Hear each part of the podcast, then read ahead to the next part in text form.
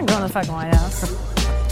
No, I'm not going to the White House. That's, we're not going to be invited. You're not going to be invited? I doubt it. So the Cannons and a breakthrough moment for the boys from the Bronx. on a field that's too wet and too heavy? What are we doing? What are we doing?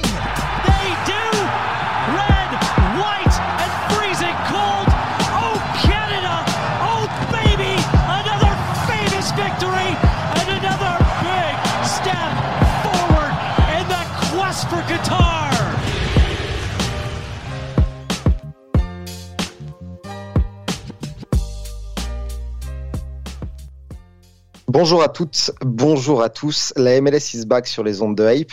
On se retrouve cette semaine pour euh, notre rendez-vous hebdomadaire sur Hype Sport Media. Je suis comme toujours accompagné de mon binôme à la présentation, monsieur Antoine Latrande de Culture Soccer, que vous connaissez bien. Antoine, euh, je sais que Seattle a encore perdu, mais je te pose la question. Comment ça va? Et hello Kevin, ça va, ça va. On va faire, euh, on va faire un peu l'autruche. On est toujours en Champions League, c'est ce qui compte et c'est pour ça qu'on fait tourner. Et, et voilà, pour le moment, tu peux continuer à me banner tant qu'on est en Champions League. Après, ce sera plus compliqué. J'en profite parce que je euh, savais que moi, je n'ai pas une équipe euh, de cœur en particulier en MLS, mais toi, je sais que oui. Alors pour l'instant, je, peux continuer les vannes. Euh, cette semaine, on, accueille un invité qui nous vient de loin. Alors vous le connaissez peut-être sur Twitter sous le pseudo de Globerod. Ici, on va l'appeler Rodolphe hein, par son prénom. Il est en direct du Canada où il vit depuis 2012. C'est un spécialiste du football canadien notamment et il est également coach d'une équipe U16. Il va nous en parler. Rodolphe, comment tu vas? Bah, écoutez, euh, merci de m'accueillir dans, dans ce show. Euh, je suis vraiment content euh, que, bah, que vous mettiez l'accent sur, sur la MLS et, et aussi le championnat canadien. Donc, je vais très bien. Ici, il fait pas très beau, mais au moins, il neige pas. C'est déjà ça. Ça s'est calmé, donc je vais bien de ce côté-là. Je sais pas si tu te souviens, Antoine, c'est une autre ambiance, hein, parce que Maxime, la semaine dernière, il, il nous avait dit oui, grand soleil sur New York. Euh, là, c'est hein. Non, non, non, non, non, ça va. Et attends, attends de voir que Florian Varlo arrive en, en direct de Miami, ça va être encore plus sympa. Ouais, ça, ça va être quelque chose. Euh, alors, on va parler du, du programme, euh, les amis. Aujourd'hui, on va revenir évidemment dans un premier temps sur la seconde journée de MLS qui a eu lieu ce week-end. Donc, on va vous donner nos, nos tops et nos flops euh, et faire un point sur les résultats marquants, tout simplement. Ensuite, on va aborder le sujet du soccer au Canada euh, parce que quand on parle MLS, eh ben souvent on, on parle des États-Unis, on pense aux États-Unis, mais le football canadien c'est euh, en plein essor, euh, que soit au niveau des clubs, euh, du championnat, de la sélection. Et donc, on va en parler avec Rodolphe qui vit la chose ben, sur place, tout simplement. Et puis en fin d'émission, on vous donnera le calendrier de la prochaine journée.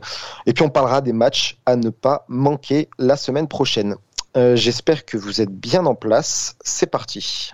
This is the discussion that's being had.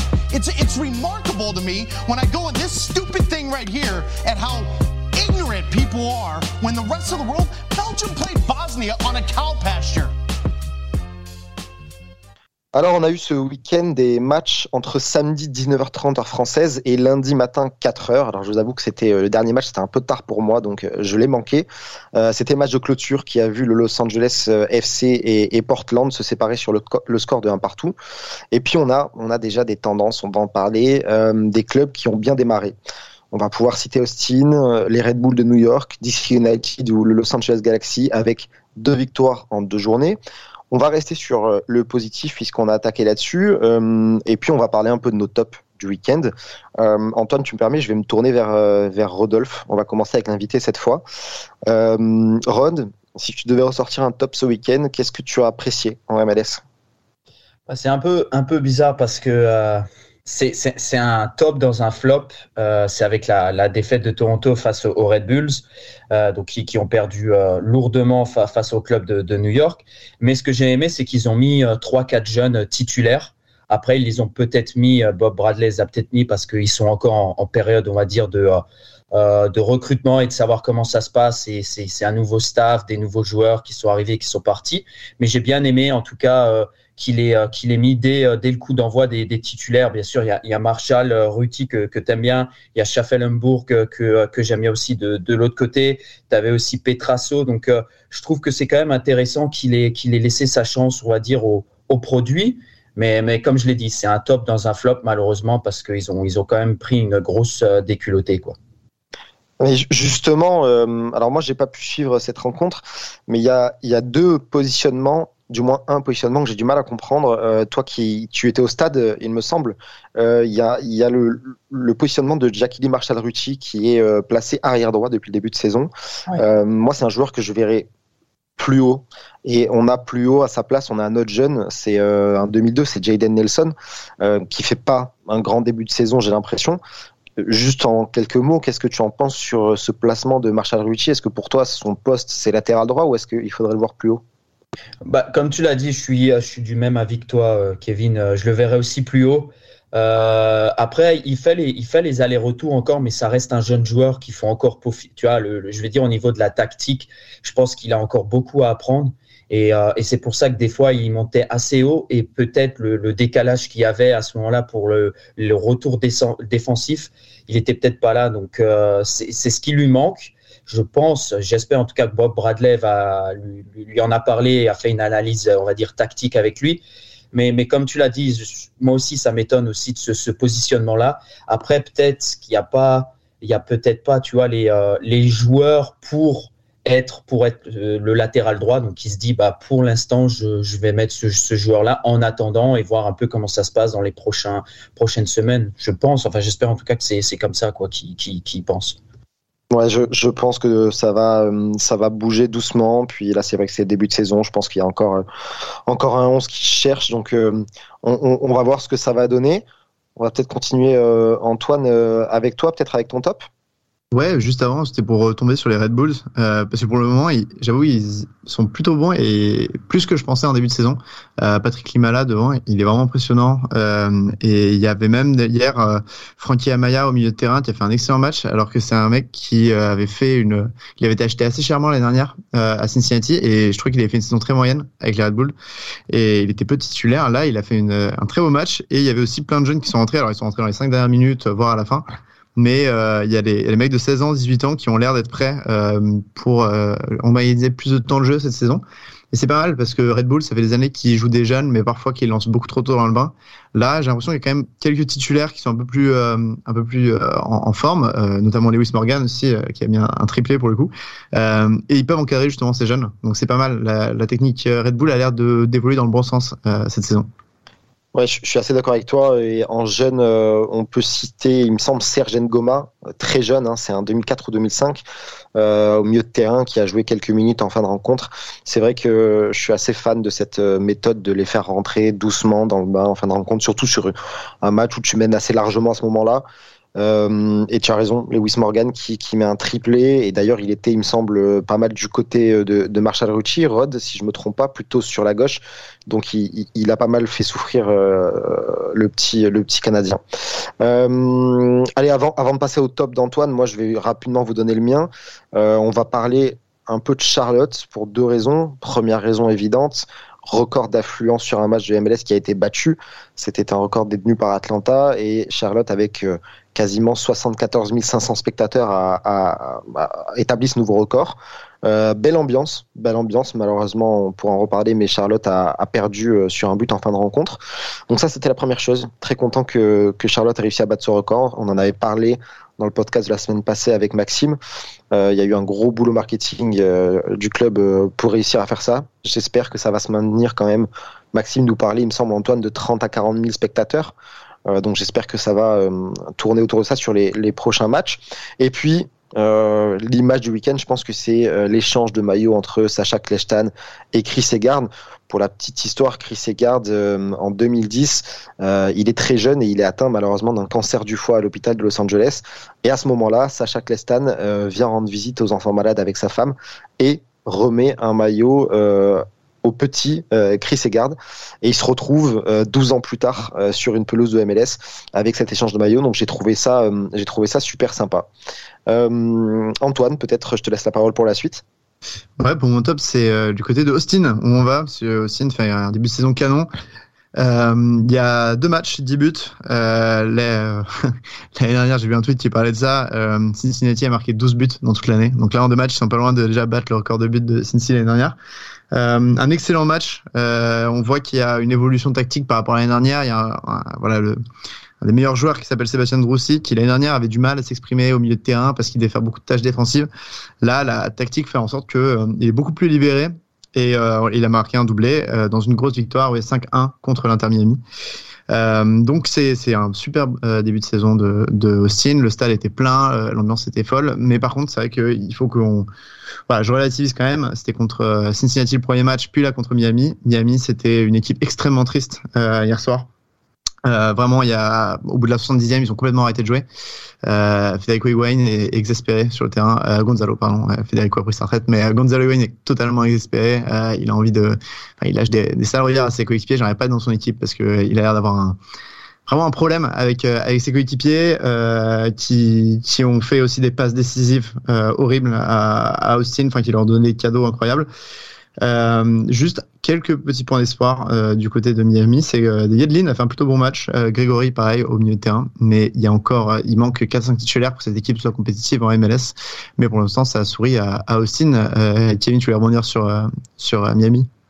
Euh, ouais, sur Miami, tout à fait, parce que tu as parlé du, du cas Higuain qui, euh, c'est vrai, a l'air euh, exaspéré. À chaque regard, on dirait qu'il veut tuer un coéquipier.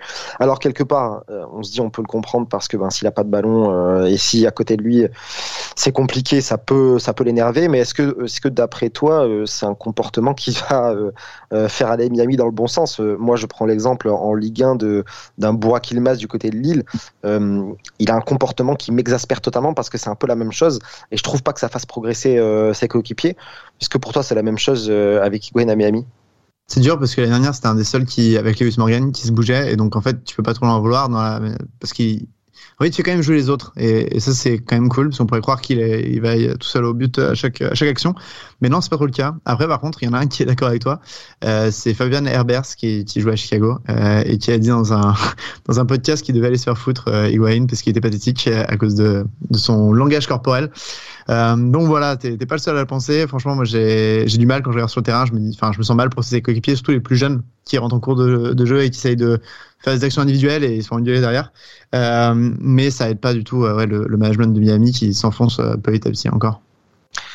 Ouais, ouais, ouais. Je, moi, je suis plutôt partisan du fait que le langage corporel, il est, il est assez parlant et assez important. Et je pense que, ouais, je suis pas sûr qu'il transmette euh, les bonnes choses, même si on, on peut le comprendre. Euh, et eh ben, on a parlé des points positifs. Il faut euh, aborder également les points négatifs. On, on, a eu des équipes qui ont déjà enchaîné deux défaites. Euh, elles sont quatre. On a Montréal, on a Charlotte. Cincinnati, euh, pratiquement évidemment, j'ai envie de dire, et Seattle. Euh, Antoine, je me tourne vers toi tout de suite. C'est quoi ton flop euh, du week-end? Est-ce qu'il y a un résultat, quelque chose qui t'a marqué?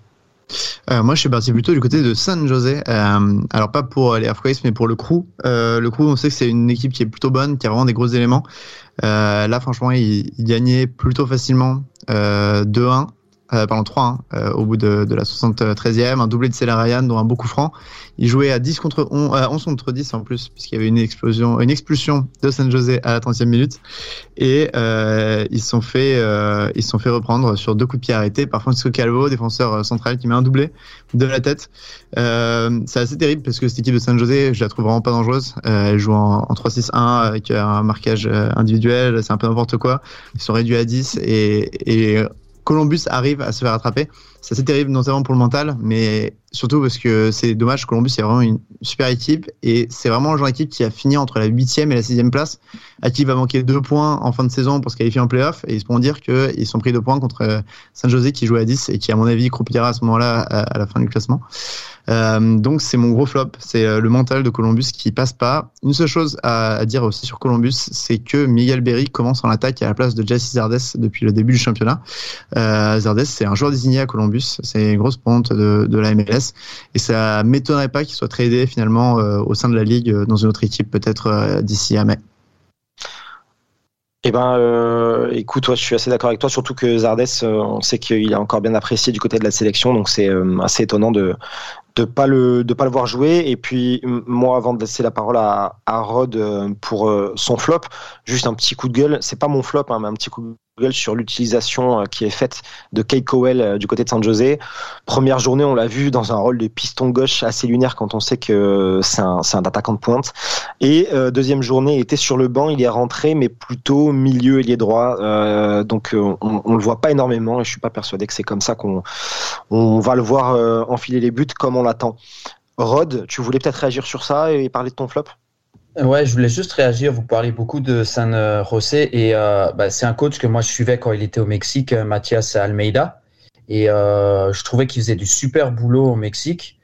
Et il est arrivé en MLS et euh, complètement perdu, le pauvre. C'est incroyable qu'il que, qu'ils se disent pas au bout d'un moment ça marche pas ou même moi je pars de moi-même ou ou, euh, ou euh, je vais essayer de trouver une solution mais c'est incroyable que ça soit aussi euh, après on est qu'au début de la MLS là mais je trouve que c'est complètement dérisoire ce qu'il fait comparé à ce que ce qu'il mettait en place euh, au Mexique euh, où il a eu de super résultats.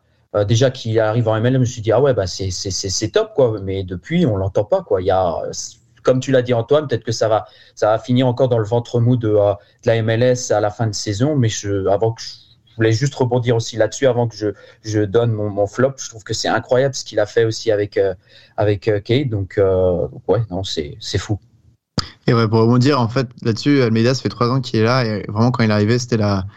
Tout le monde pensait que Saint-José allait renaître avec lui. C'était un peu un nouveau projet. Et en fait, ils ont eu ni les ressources financières, ni la tactique qui va avec.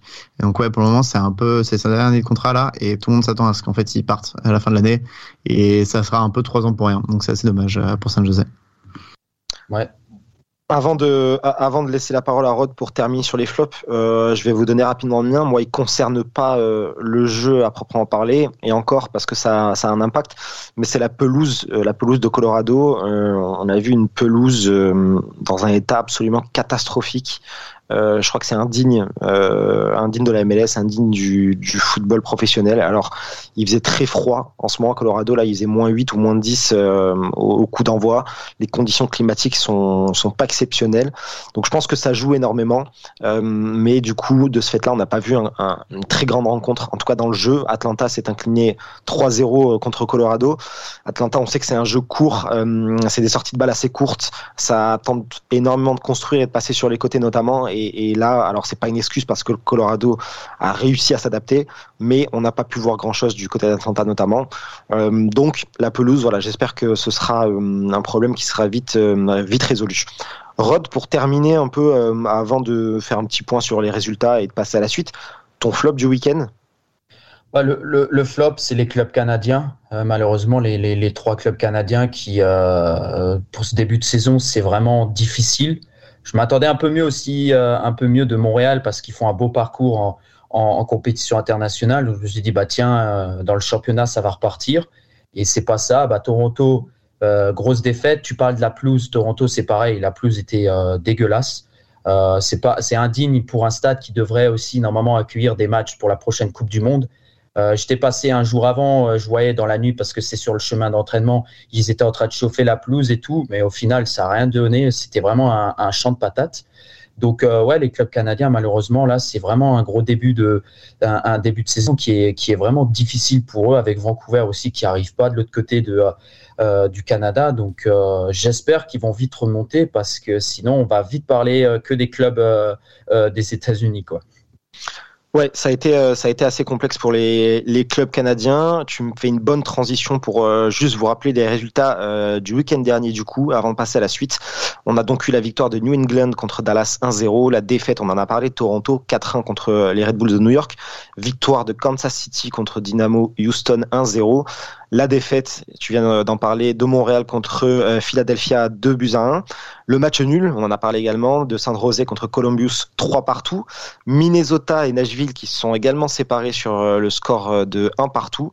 Cincinnati défaite 1-0 contre DC United. Victoire des Colorado sur euh, cette pelouse euh, assez catastrophique 3-0 contre Atlanta. 0-0 euh, entre Chicago Orlando, 0-0 également entre Vancouver et New York City.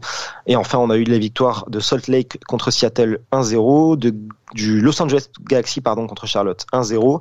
Et puis en clôture, on a eu cette claque infligée à Miami par Austin 5-1 et ce match nul un partout entre Los Angeles FC et Portland Timbers. Je crois qu'on va euh, doucement passer euh, à la suite. On a un gros sujet qui nous attend pour essayer d'en apprendre plus, d'en savoir plus sur euh, comment se développe le football euh, au Canada. Donc, comme je vous le disais en, début d'émission, on a Rodolphe qui euh, est un Français mais qui est expatrié au Canada depuis 2012. Euh, on va commencer à rentrer dans le vif du sujet. Ça fait déjà dix ans du coup que tu es outre-Atlantique. Est-ce que, question un peu générale, mais est-ce que tu peux nous parler euh, de la progression euh, du football au Canada, toi qui euh, as dû l'observer de près? Le Canada, ça n'a jamais été pour le moment un grand pays de football et pourtant on a une sélection qui est de mieux en mieux, qui est toute proche de se qualifier pour le prochain mondial. On a des clubs qui progressent. Est-ce que tu peux nous en toucher deux mots? Bah, écoute, je vais faire même plus que deux mots, euh, Kevin, mais euh, j'aime utiliser cette phrase pour pas mal de, euh, situations. Montre-moi les nationalités de, tes joueurs, de ton équipe nationale, et je te dirai un peu comment se passe le foot local. Et on regarde un peu les, Canadiens de l'équipe nationale. Il y en a un qui vient d'un camp de réfugiés en Afrique. Tu en as un autre qui vient des îles dans les, les Caraïbes. Un autre qui, qui vient d'Haïti et autres. D'autres d'origine portugaise c'est vraiment, on va dire, le, le, foot local, le soccer local ici, c'est vraiment un melting pot de, de, toutes les nationalités en fait. Et je le vois même moi au niveau local. Euh, dans mon club, euh, j'ai des joueurs d'origine argentine, euh, d'origine ouzbek, d'origine portugaise, italienne, deux grosses communautés ici au niveau local à, à Toronto. Donc c'est vraiment euh, différentes nationalités, c'est eux-mêmes qui poussent, on va dire, euh, la plupart des spectateurs ou des fans, en tout cas, des, on va dire, des ultras du Toronto Football Club. Tu vas retrouver des Portugais, des Italiens. Donc, c'est vraiment les, communautés européennes qui, poussent le, soccer, le football local en avant.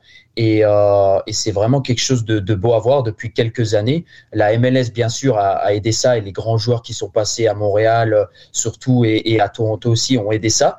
Mais euh, je le vois d'année en année, le, le soccer avance et surtout aussi au niveau de la, de la, de la télé. Avant, tu avais surtout le hockey sur glace, euh, le basket, le baseball euh, dans, les, dans le top 3 toujours des, euh, de ce que tu regardais le plus. Et là, tu vois le, le, foot, surtout l'équipe nationale, ben, ils, ils, arrivent à prendre leur, leur part de marché, en parenthèse. Donc, c'est beau à voir. Quoi. Et justement, tu as commencé à enclencher le sujet avant peut-être de parler un peu de, de, la sélection, voire des clubs. Euh, toi, tu es coach euh, dans une équipe U16. Euh, Alors, il me semble que ça s'appelle pas U16. Euh, tu vas nous en dire plus.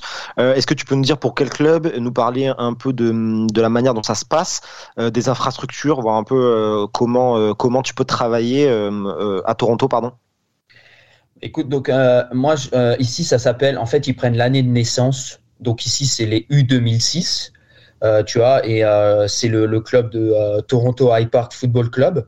Et il y a quelques clubs à Toronto. on va dire que la plupart des autres clubs contre qui on joue, ils vont être à l'extérieur de Toronto. Il n'y a pas énormément de, clubs. On a la chance de ne pas en avoir beaucoup à Toronto, en parenthèse. donc, c'est l'un des plus gros. Euh, club de Toronto, je crois qu'on est autour des 500-600 licenciés.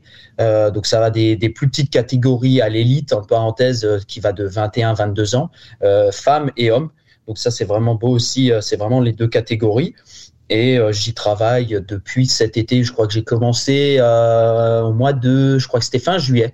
Euh, fin juillet que j'ai envoyé ma candidature à différents clubs et puis c'était les premiers et euh, ça a bien accroché avec le, le président qui est un anglais, tu vois. Encore une fois, c'est euh, un, un, un coach étranger, en parenthèse. Il y a aussi une grosse communauté d'anglais ici, que ce soit au niveau de l'encadrement ou des entraîneurs. Donc c'est comme ça que je suis, je suis arrivé là-bas. quoi. Et comment ça marche au niveau du championnat pour, pour tes petits jeunes? On sait aussi c'est un problème au niveau climat hein, au Canada. Euh, pour jouer au soccer toute l'année. Donc comment ça marche? Bah, tu vois, euh, le, au niveau climat, c'est ça un peu le, euh, on va dire, ça, ça, nous aide aussi à nous développer. Mais l'été, c'est un peu plus simple parce qu'on peut jouer à l'extérieur facilement. Tu vois, donc on a un terrain, on peut utiliser un grand terrain en parenthèse. Dès que ça commence à être saison d'hiver, ça devient plus compliqué parce qu'à Toronto, on va dire que les infrastructures se développent, mais ça prend beaucoup de temps. Et pour le moment, les dômes qu'on utilise, c'est c'est soit des universités ou des écoles qui les ont. Donc déjà, ça va coûter cher. Et deuxièmement, le créneau est vraiment, vraiment euh, précis. Tu peux pas rester une heure de plus, 30 minutes de plus comme l'été. C'est vraiment, ah, tu termines à 10 heures du soir, tu dois terminer parce qu'à 10h05, tu as une équipe de frisbee ou de baseball ou autre qui vient. Donc, euh, tu n'as pas un énorme terrain en plus. Donc, c'est vraiment compliqué de ce côté-là pour l'hiver, mais, mais on s'adapte. quoi. Et euh, donc, toi, vous êtes basé sur Toronto, c'est dans un quartier de Toronto, c'est ça? Ouais, exactement. Euh, est-ce que vous avez des, des liens euh, avec euh, le Toronto FC Est-ce qu'il y a des partenariats? Parce que je sais qu'aux États-Unis, pour en avoir discuté très récemment, par exemple, avec quelqu'un que tu connais, je crois, qui est du côté de, du, du New England, bah, il y a pas mal de partenariats avec les petits clubs locaux. Est-ce que c'est le cas pour vous également? Écoute, pour ce que je sache de mon côté, euh, par exemple, pour aller voir des matchs, je crois qu'il y avait un partenariat pour avoir des tickets plus facilement pour, euh, euh, pour l'équipe, mais c'est ce qui manque encore. J'en avais parlé il n'y a pas longtemps avec quelqu'un aussi. Je trouve que ce développement local avec le Toronto Football Club, il devrait être plus poussé. Nous, on essaye au niveau local avec, j'en ai parlé off, avec Quentin Westberg, qui s'il peut venir une fois, donc le gardien du Toronto Football Club, qui, qui est franco-américain. Et je lui avais dit, bah, est-ce que un de ces quatre, quand tu reviens de ton camp d'entraînement en Floride, est-ce qu'on pourrait mettre ça en place? Tu vois, que tu viens faire une séance d'entraînement avec nous, avec les jeunes et les gardiens qu'on a. Et donc, il, est vraiment, euh, il est vraiment euh, enclin à faire ça. Mais encore une fois, c'est parce que j'ai cette connaissance de, de, quelqu'un qui l'a connu. C'est pas genre ah oui, euh, Toronto Football Club, ah oui, on va leur demander d'une manière officielle, tu vois.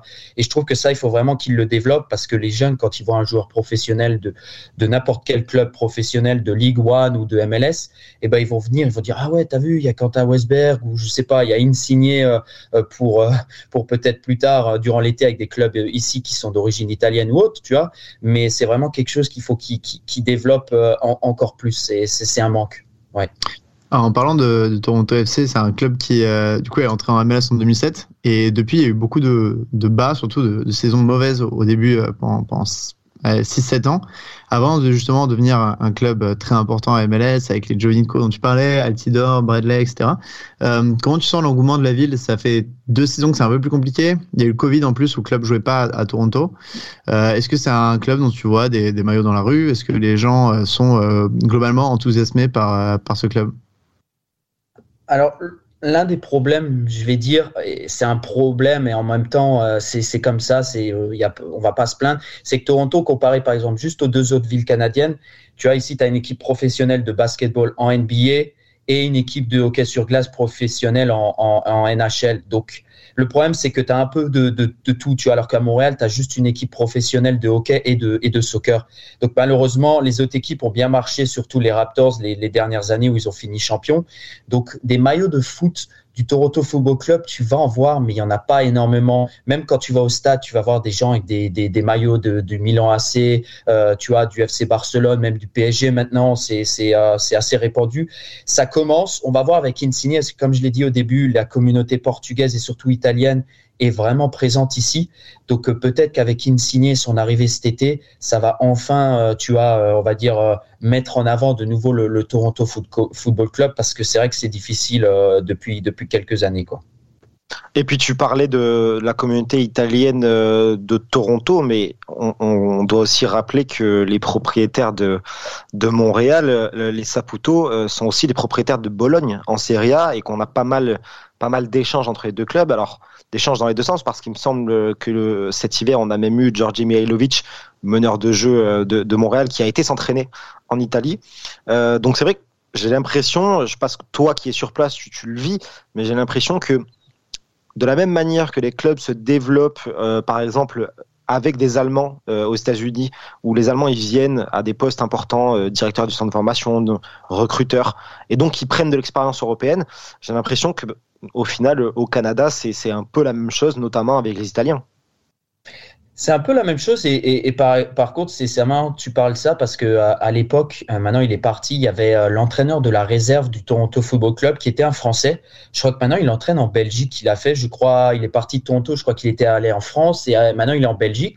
Et en ce moment je crois que le directeur du développement est toujours un Français. euh, j'avais lu une de ses interviews dans le euh, magazine Vestiaire. Donc, tu vois, c'est assez marrant qu'il y a quand même, euh, même s'il y a une grosse communauté italienne ici, les dernières années, tu as quand même eu des Français qui, qui étaient dans l'encadrement du, du, Toronto Football Club. après, la communauté italienne, je pourrais pas te dire vraiment s'il y a des Italiens dans, dans l'encadrement. Euh, je crois qu'en plus là ça a changé avec Bob Bradley qui a ramené euh, son, staff. En tout cas, euh, en tout cas, il y en a dans, le dans, l'effectif au moins déjà. C'est vrai que ça, fonctionne pas mal. Mais ouais, c'est je voulais vraiment mettre l'accent sur le fait que que ce soit au niveau de, l'encadrement de, des joueurs ou même toi tu nous parles du public. En fait, il y a une vraie apparemment une vraie influence italienne d'après ce que tu nous dis. Ouais, ouais, ouais une grosse influence. Et puis Jovinko, ça, ça, ça a vraiment euh, aidé euh, de ce côté-là. Il aurait même dû peut-être revenir. On l'avait vu euh, cet été dans, au camp d'entraînement en Floride, s'entraîner aussi avec Toronto.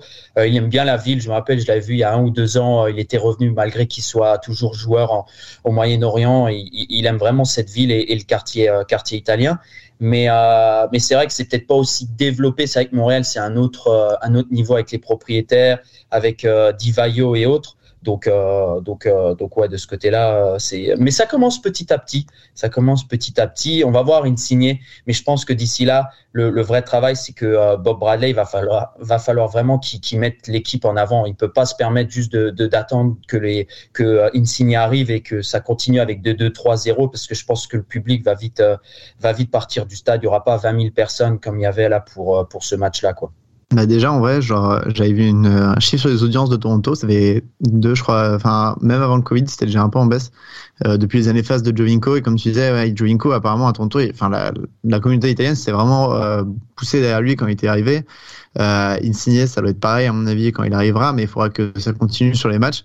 C'est marrant que tu mentionnes Marco Di Vaio, ouais, il était aussi joueur désigné à Montréal. Euh, avant Didier Drogba, c'est un peu le premier, euh, la première grosse star qu'il y avait euh, dans les clubs canadiens. Et même Didier Drogba, c'est pas mal pour la MLS a un peu passé ce côté euh, délire de star, mais euh, ça a été super utile. Moi, quand j'étais à Montréal, je me souviens, c'est le seul match de MLS que j'ai vu, c'était un coup de chance à, Montréal. Et euh, triplé de Didier Drogba, la foule en délire, c'était vraiment ce genre de joueur qui, qui faisait en sorte que tu avais toute une communauté qui se rassemblait derrière eux et qui faisait en fait ouvrir la MLS à ceux qui sont fans de soccer mais qui qui connaissaient pas le, club local. Et puis il me semble qu'à l'époque où Montréal se lance en MLS, donc si je dis pas de bêtises, on est sur 2012 euh, il me semble il y a quand même un contingent italien déjà important parce qu'on a Nesta euh, à mhm. l'époque entre autres. Euh, donc c'est vrai que ça, ça a l'air d'être une, une, culture un peu là-bas. Je sais pas trop ce que ça donne du côté de, de Vancouver. Est-ce que est-ce que vous, vous, en savez un peu plus à ce sujet? Est-ce qu'il y a aussi des Italiens ou est-ce que c'est plutôt une autre communauté? Si je peux, Vancouver, dans, ma, dans mes souvenirs, c'est une ville qui a une grosse immigration asiatique, il me semble. Et euh, il y a, enfin, le, le, groupe de propriétaires est globalement très peu ambitieux. Euh, on n'a jamais eu euh, de grosses dépenses avant la Cavallini qui arrivait, un, un, Canadien, mais ça a été, euh, ça fait enfin, ils ont jamais été très très performants, surtout comparé aux voisins de Portland et Seattle. Euh, donc c'est pas une franchise modèle, surtout que les, le stade est très, il est, beau, hein, mais il n'y a pas énormément de fans non plus. Euh, donc c'est pas une franchise qui, marche autant que, Montréal et Toronto sur le papier. Euh, mais il y a un vrai développement en tout cas de, la formation entre ces trois équipes et ça c'est beau. Bah, tu parles de Vancouver, euh, je pense qu'il est parti. Je suis pas sûr qu'il y ait encore dans l'encadrement euh, sportif et de la formation. Il y avait Lee Jung Pyo, le, le Sud-Coréen qui, qui, avait joué au PSV Eindhoven et autres. Et euh, je crois qu'il y était il y a quelques années de cela. Euh, quand j'avais essayé de démarcher, entre parenthèses, euh, j'essayais de faire venir euh, des, des, joueurs vénézuéliens pour des essais et on m'avait donné ce, ce, ce contact-là. Euh, je sais pas s'il y a encore, mais c'est vrai pour la communauté asiatique, Vancouver et, et, et les Whitecaps, c'est vraiment, c'est vraiment ça, quoi. Et puis pour euh, pour revenir euh, du côté de du Québec et de Montréal, je, voulais en parler aussi rapidement parce que il y a pas longtemps j'ai eu la chance d'échanger avec lui et je pense qu'il viendra nous voir dans cette émission et on discutera également. Euh, celui qui a lancé, qui a créé l'académie de l'Impact au moment, et même bien avant, parce que ça date de 2009-2010, avant que l'Impact rentre en MLS, c'est un Français, c'est Phil Elafroy qui a joué euh, rapidement en France à 3. Et ensuite, il a fait des études, il a débarqué euh, au Canada, il me semble, du, côté de l'université de McGill, où il était coach. Et derrière, euh, Montréal le prend, et ils font un super truc là-bas on aura, on aura l'occasion d'en discuter avec lui, mais c'est vrai qu'on a parlé d'Italiens, les Français ont une part assez importante également, également du côté de Montréal, Antoine. Euh, ouais, c'est clair, il y en avait pas mal. Et bah, là, l'entraîneur, il est français, donc euh, sans parler de Thierry Henry qui passait juste avant. Euh, et c'est aussi aidé par la langue, bien entendu. On a eu plein de joueurs français qui sont passés, mais c'est forcément plus simple pour s'installer dans sa famille si, euh, si ça parle français. Euh, et en parlant de formation, moi, j'ai demandé Rodolphe aussi si tu voyais un impact de la, la Canadian Premier League. donc une petite parenthèse, c'est une première division qui a été créée juste avant le Covid. Euh, donc ils ont pris un petit peu un, coup avec euh, avec le, le, le Covid, mais c'est euh, on va dire un nouveau championnat assez ambitieux en vrai, avec des équipes qui se mettent vraiment sur la formation. Et il y en a une à Toronto, tout près, à Hamilton, le Forge FC. Est-ce que tu vois peut-être des des scouts du club ou est-ce que tu vois un intérêt du club pour les jeunes de, de Toronto ou ça reste pour le moment que à Hamilton dans la, dans la région? Bah, C'est un peu compliqué comme tu l'as dit, ils l'ont lancé juste avant la Covid. Euh, on parle pas vraiment de, euh, la, de la Canadienne Première League en ce moment, même si Hamilton, c'est pas si loin que ça. Euh, bah, le, dernier match de qualification du Canada contre les États-Unis, c'était Hamilton. C'est à 60 km de, euh, de Toronto, donc c'est vraiment à côté.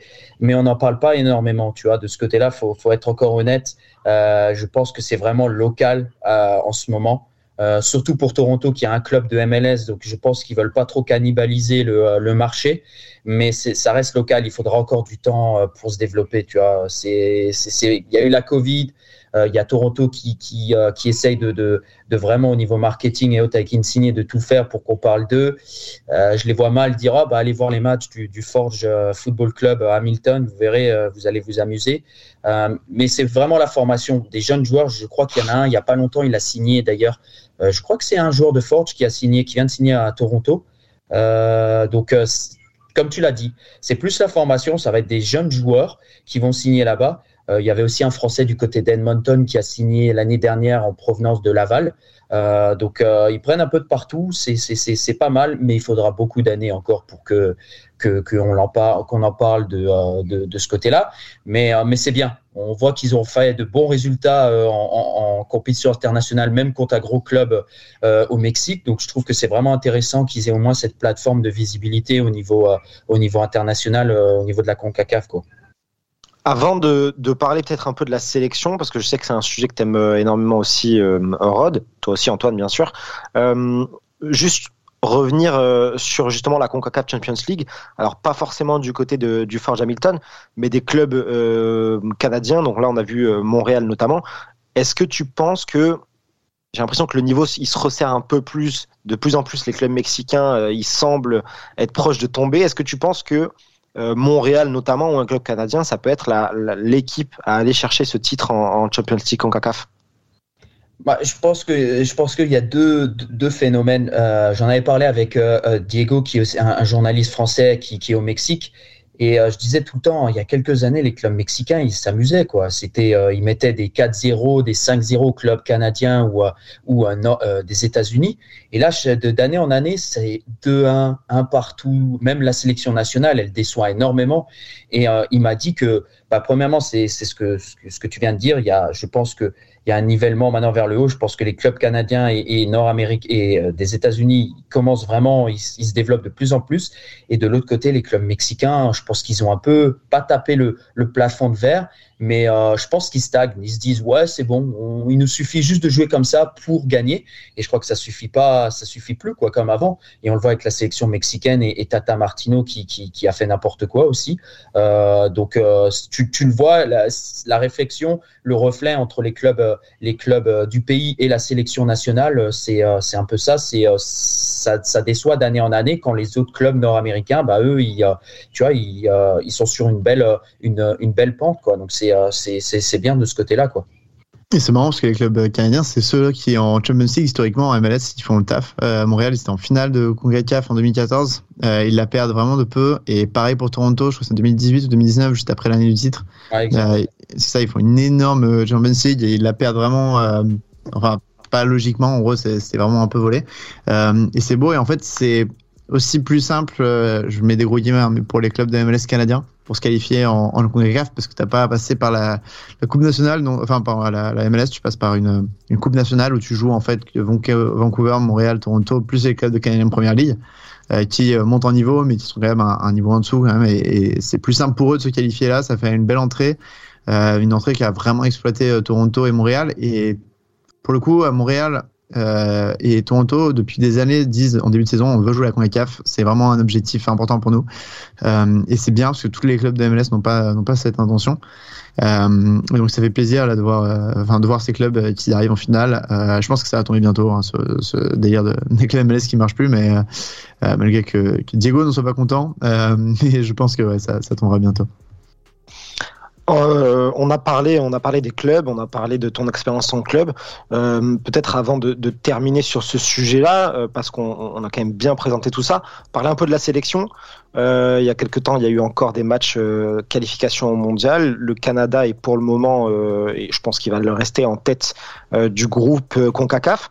Est-ce que tu peux nous parler un peu, Rod, de cette, de cette sélection, tout simplement Parce qu'on Là aussi, on parle beaucoup des États-Unis. J'ai l'impression depuis la France, on parlait un peu moins du Canada. Et pourtant, Canada a encore battu les États-Unis. Euh, donc, euh, qu'est-ce que ça donne en termes de développement? Bah écoute, déjà en tout cas, je pense que quand on voit le classement du Canada, je pense que c'est la, surprise dans la plus belle surprise en ce moment dans le monde entier au niveau des qualifications. J'en vois pas d'autres. Il n'y a pas une autre équipe nationale où tu dis ah ouais quand même euh, c'est une belle surprise. Le Canada il y a quelques années de cela, ils étaient je crois 100 110e au classement FIFA.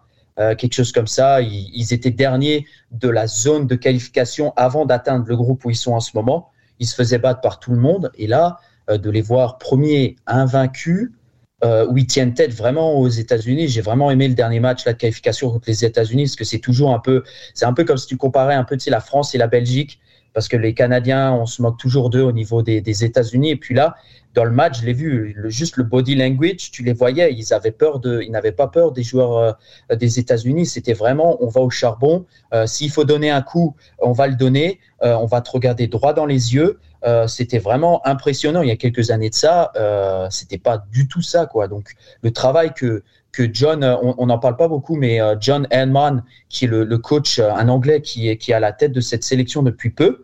Et quand tu vois son parcours, il a il a c'est pas qu'il a rien fait, mais avant ça, il entraînait juste l'équipe nationale canadienne féminine et juste avant ça, l'équipe nationale féminine de la Nouvelle-Zélande, c'est tout.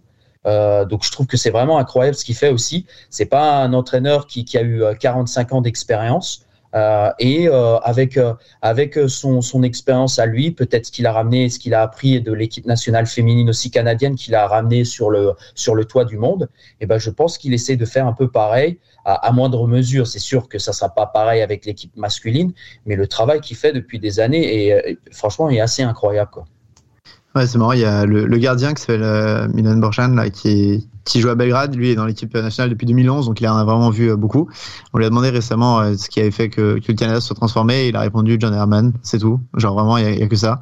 et c'est impressionnant. C'est une équipe, le Canada, ils, ont déjà joué en Coupe du Monde hein, en 86 et ils ont eu un au début des années 2000, notamment une victoire en Gold Cup, je crois 2001, un truc comme ça. Ouais. donc ils, ils, ont une histoire, mais euh, ils étaient tombés vraiment très très bas, euh, notamment en 2012, il y a une, une défaite 8-1 contre le Honduras, euh, qui est terrible, qui les, vraiment les ridiculise un petit peu en toute la CONCACAF.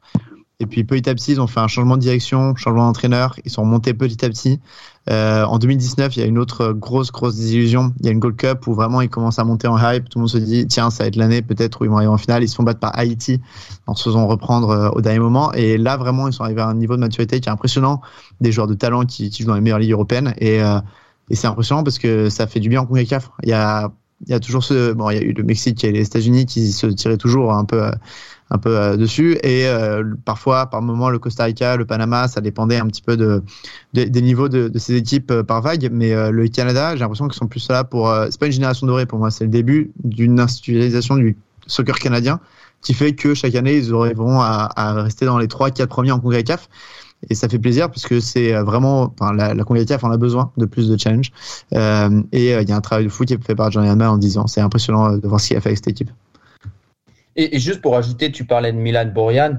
Tu vois, je disais au début, euh, euh, dis-moi les, nationalités de tes joueurs, ton équipe nationale. Bah, c'est pareil. Euh, lui, il a aussi un parcours de, malade. Il, a même fait des, des sélections en Argentine, je crois à Boca et River Plate. il a dit qu'il veut tout donner pour ce pays qu'il a accueilli avec sa famille et autres quand on sait la, situation qu'il y avait dans, son pays, euh, dans les Balkans à l'époque. Donc c'est vraiment un melting pot de, différentes nationalités qui se mettent sous, sous, ce, drapeau. Et, avant que j'oublie, je voulais déjà le dire avant, tu sais, on parlait des dômes au Canada. Et euh, on disait pourquoi Jonathan David, il est tellement bon dans les petits espaces. Et il avait, il avait fait une interview il y a, quelques mois de cela au, The Guardian. Et il disait, euh, bah, en fait, au Canada, quand je jouais à Ottawa, bah, je jouais dans un dôme et on n'avait pas beaucoup d'espace pour chaque équipe. Et c'est un peu notre situation à nous où on divise le terrain en trois et encore en deux. Et il disait que bah, on devait vraiment jouer dans des petits espaces. Et c'est pour ça que j'ai appris à, vraiment manier la balle euh, dans les petits espaces et à la garder près de moi. et, quand je jouais à Ottawa durant l'hiver. Donc c'est vraiment quelque chose qui, arrive à toutes les équipes, la mienne aussi, où tu, tu, tu, as une heure dix d'entraînement sur un micro-terrain où il faut vraiment tout donner pendant, pendant 70 minutes. Et donc c'est ça aussi, tu vois, il s'est pas plaint.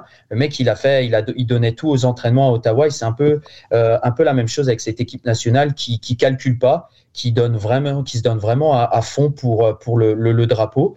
Et, euh, et ça va, et ça va donner ce que ça va donner avec une normalement une qualification pour pour la pour la prochaine Coupe du Monde.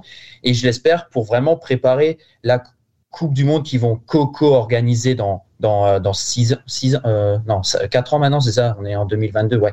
Dans, quatre ans, déjà dans quatre ans donc ce qui va être beau c'est qu'ils l'auront préparé avant tu vois c'est pas juste ah on est en 2026 on est là parce que on est un des pays co-organisateurs. Non on est là parce que en 2022 on a aussi préparé euh, la, la Coupe du Monde au Qatar et, et ce qu'on a fait ben on l'a mérité quoi.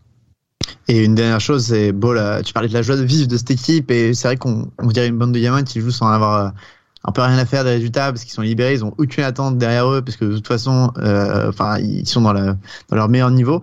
Et il y a vraiment une hype, je trouve, autour de cette équipe. C'est-à-dire, je parlais que c'était la meilleure surprise de ces éliminatoires. Donc, tu as une hype un peu dans, dans le monde entier, j'ai l'impression. Enfin, ça va devenir un peu le choix euh, préféré des, des mecs qui se connaissent un peu en foot. Je pense à la prochaine Coupe du Monde, qui vont commencer à dire qu'ils adorent le Canada. Et je, t'as ça aussi au Canada, je trouve. On a vu Drake qui commençait à prendre des photos avec euh, avec Alfonso Davis, avec tous les joueurs, et les jeunes étaient comme des fous, les, les plus jeunes de cette équipe, parce qu'ils voyaient Drake qui allait prendre des photos avec eux. Et tu as, une vraie hype au sein du pays même, euh, qui va en plus inspirer de nouveaux jeunes à, à, rejoindre cette équipe, et, ça c'est beau. Et il me semble, euh, Rod, peut-être que je dis une bêtise, mais il me semble que tu étais récemment euh, à un match de la sélection cet hiver. Euh, Juste avant qu'on passe au sujet final, euh, cette hype dont parle Antoine, tu l'as senti toi un peu autour du stade, dans le stade, euh, avec les gens, ou même au quotidien d'ailleurs? Est-ce que vraiment les, gens se prennent d'affection pour cette euh, sélection? Écoute, ils, l'apprennent de plus en plus. avant ça, c'est vrai que l'équipe féminine du Canada, c'était vraiment celle qui était mise en avant, c'est elle qui faisait les meilleurs résultats aux Jeux Olympiques et dans les autres compétitions. Et là, vraiment, on voit aussi, par exemple, une chose toute simple dans le, stade, tu vois de plus en plus de maillots du, Canada, tu vois, alors qu'avant, c'était euh, des maillots comme d'hab des autres pays, enfin des autres euh, clubs ou pays, ou même des, maillots du hockey sur glace. Tu les vois toujours un peu euh, lorsqu'ils ont joué à, à, je crois que c'était à Edmonton, où tu vois toujours des spectateurs qui étaient là, des fans avec des maillots de l'équipe nationale de hockey sur glace, tu vois, comme c'est le sport numéro un. Mais petit à petit, maintenant, ils se disent, ah bah tiens, tu sais quoi, on va acheter le maillot du maillot de l'équipe nationale du Canada floquer euh, euh, Davis ou David ou, un autre joueur. Donc c'est vraiment, c'est vraiment quelque chose qui, va prendre du temps. Mais je pense que s'ils arrivent à se qualifier pour la Coupe du Monde là au Qatar, euh, je pense que ça va, ça va vraiment, ça va vraiment les mettre sur un, sur une autre, sur un, sur une autre planète tout simplement quoi. Bah écoute, c'était super complet. je pense que de toute façon, on, refera en cours de saison probablement un sujet parce que on pourrait encore en parler encore des heures. On refera un sujet probablement pour faire un point euh, parce que Rod, tu suis euh, évidemment la MLS, donc tu suivras les, clubs canadiens et tu reviendras en parler avec nous et, même la sélection hein, parce qu'il reste encore des matchs de qualif et puis on aura le, mondial fin 2022. Euh, on va passer à la dernière partie de, l'émission. on va parler de nos matchs à suivre pour le week-end prochain en MLS et puis je vous donnerai le, programme complet de la prochaine journée. Rod, je vais commencer avec toi quel match sera pour toi à suivre euh, en priorité le week-end prochain? Pardon. on, a eu, un petit problème avec euh, de, de son. On est là, vas-y. Bah écoute, tu sais, comme je dis, moi j'aime bien suivre les, euh, les clubs, les clubs canadiens. J'ai quand même envie de, de, de voir le, le Montréal-New York City parce que bah, Montréal a fait quand même un beau parcours en, en, en CONCACAF. Euh, New York City, c'est le champion et qui a fait un peu n'importe quoi au dernier match euh, face à, face à Vancouver. Donc j'ai vraiment envie de voir ce que, euh, ce que ce qui va se passer entre entre ces deux clubs. Euh, c'est vraiment le match que j'ai euh, envie de voir euh, de, de, de, mon côté, je vais dire pour pour le côté canadien. Et aussi j'aime bien le New England Real Salt Lake parce que y a, bah, je suis aussi les joueurs vénézuéliens et à Salt Lake il y a y a, y a un joueur que que j'apprécie énormément qui est prêté par Augsbourg. Donc je vais suivre, on va dire ces ces deux matchs. Bah, écoutez, euh, je, vous le dis tout de suite, le match New York City-Montréal, c'est le match d'ouverture de la journée. C'est à 19h heure française en plus, donc pas de raison pour euh, pour ne pas être devant. Antoine, de ton côté, ce sera ce sera quel match? Ce sera euh, un des matchs de clôture, pas le dernier, mais l'avant-dernier. Euh, Atlanta United contre Charlotte, euh, parce qu'Atlanta revient à la maison après une grosse défaite euh, à l'extérieur. Il faut voir un peu comment il va jouer, sachant que Arrojo est toujours pas disponible. Il y a des joueurs qui ont été un peu en dessous là, comme Tyler Wolf au, au dernier match. Donc à voir comment il joue un peu devant Gonzalo Pineda, quel joueur il met. Et du côté de Charlotte, parce que malgré un premier match en MLS catastrophique, j'ai trouvé que contre le LA Galaxy, c'était pas si mal finalement, euh, notamment au milieu de terrain, il y a vraiment il y a du talent. Euh, donc à voir, à l'extérieur contre Atlanta, ça va pas être facile, mais j'ai envie de voir un peu plus l'équipe de Charlotte avant de, totalement euh, l'enterrer. Donc non, voilà, ça va être intéressant comme gros match et, et de retour dans un gros stade. Je suis assez d'accord avec toi. J'étais devant le match de Charlotte également et les stats sont pas flatteuses pour Charlotte, notamment en termes de tir. Et pourtant, en fait, s'il faut aller un peu plus loin et on se rend compte que la possession était euh, assez équilibrée et qu'en fait, Los Angeles euh, utilise énormément le ballon de manière verticale et tire très très souvent. Euh, et pas souvent des tirs très dangereux. Donc au final, c'était euh, pas une si grande domination que ça. Et Charlotte n'est pas passé loin de pouvoir faire quelque chose sans ce but euh, assez incroyable de Efrain Alvarez. Euh, moi, de mon côté, je vais vous parler de, de Seattle Los Angeles Galaxy. Euh, c'est déjà un espèce de petit, attention, ça fait deux journées, mais de tout petits chocs des extrêmes. On a Seattle qui a perdu les deux premières journées, Los Angeles qui a, gagné les deux premières journées. Euh, ça va être dans un beau stade évidemment, euh, le Lumen Field euh, qui va être, je pense, assez bien garni. Euh, donc match intéressant à suivre. En plus, c'est un match à la voir française, ça aussi. C'est le samedi soir à 21h30. donc je pense qu'on aura de quoi faire avec celui-ci. Antoine, je reviens vers toi pour Seattle rapidement. Petite pensée sur cette rencontre, toi qui suis ce club avec attention. Ouais, je vais voir. euh, Ça ne m'étonnerait pas que, comme pour les deux derniers matchs, il y ait beaucoup de jeunes sur la, la feuille de terrain. Comme je disais, mercredi matin à 4h du matin, en française, ils jouent Léon, un club de Liga MX en, en CONCACAF Champions League. Les clubs mexicains en CONCACAF sont des ogres, donc euh, le but de Seattle, c'est vraiment d'aller au plus loin de ces compétitions. Et euh, là, euh, le match du Galaxy est vraiment entre deux, entre deux euh, affiches contre Léon. Euh, D'abord à la maison, puis à l'extérieur. Et donc, je pense que la plupart des titulaires seront, euh, se, joueront plutôt euh, la, la Champions League que, que la MLS. On se fait le, rapidement le petit programme euh, avec les horaires françaises euh, du week-end prochain. Euh, on commence le samedi soir dès 19h avec New York City contre Montréal. À 19h30, vous avez Columbus contre Toronto et vous avez Inter Miami contre Los Angeles FC. Ça risque d'être compliqué pour euh, Miami encore une fois. À 21h30, on le disait donc, Seattle contre Los Angeles Galaxy. Derrière, on part dans la nuit de samedi à dimanche. Minuit 30, vous avez Houston contre Vancouver. Euh, avant DC United, Chicago Fire à 1h30. New England contre Salt Lake, tu nous en as parlé Rod, à 1h30 également, tout comme Orlando, Cincinnati et Philadelphia contre San Jose. Euh, et ensuite on part à 2h30, on a Dallas Nashville, à 3h du matin Colorado contre Kansas City, à 4h ça commence à faire très tard. Portland contre Austin, c'est dommage parce que j'aurais bien aimé voir euh, jouer Austin mais je suis pas persuadé d'être encore réveillé à cette heure-là. Euh, on a le match de 21h30, donc ça c'est le dimanche soir, euh, Atlanta contre Charlotte, et puis le match de clôture, il est moins tard que celui de cette nuit, c'était New York, euh, Minnesota, ce sera à minuit. Messieurs, euh, c'était une très très bonne émission. Rod, je te remercie d'être venu avec nous. Euh, J'espère que ça a été pour toi. En tout cas, c'était un plaisir et euh, tu reviens quand tu veux pour parler du foot canadien. Bah écoute, c'était non, c'était vraiment top. Merci de, mettre la lumière sur, le foot bah, déjà nord-américain et encore plus sur, celui du Canada aussi. Et avec plaisir, vous me dites quand il faut et puis je sors de mon igloo et j'arrive. Eh ben merci à toi, Antoine. euh, Antoine, écoute, je te souhaite de passer une bonne semaine. J'espère, j'espère que la semaine prochaine, j'aurai pas besoin de te vanner sur Seattle. J'espère que la semaine prochaine, on aura deux victoires euh, euh, en plus dans, dans le sac. Eh bien, messieurs, un grand merci pour euh, votre expertise. En tout cas, j'espère que ce podcast Hype MLS vous aura plu. Euh, N'hésitez pas à réagir et à prolonger les débats sur les réseaux sociaux de Hype Sport Media et à nous écouter. On est présent sur Deezer, sur Spotify ou sur Apple Podcast. On vous donne rendez-vous la semaine prochaine pour euh, votre euh, nouveau rendez-vous hebdomadaire. Messieurs, merci et vive le soccer. Completely, yeah. Championship or bust. Always. We have a, a great burden of expectation, but I think that also brings out the best in you. And we just expect to win every single game. So if we're down 2 0 with 10 minutes left, we expect to win that game. And we've been in those situations before, and it's just sort of ingrained in us.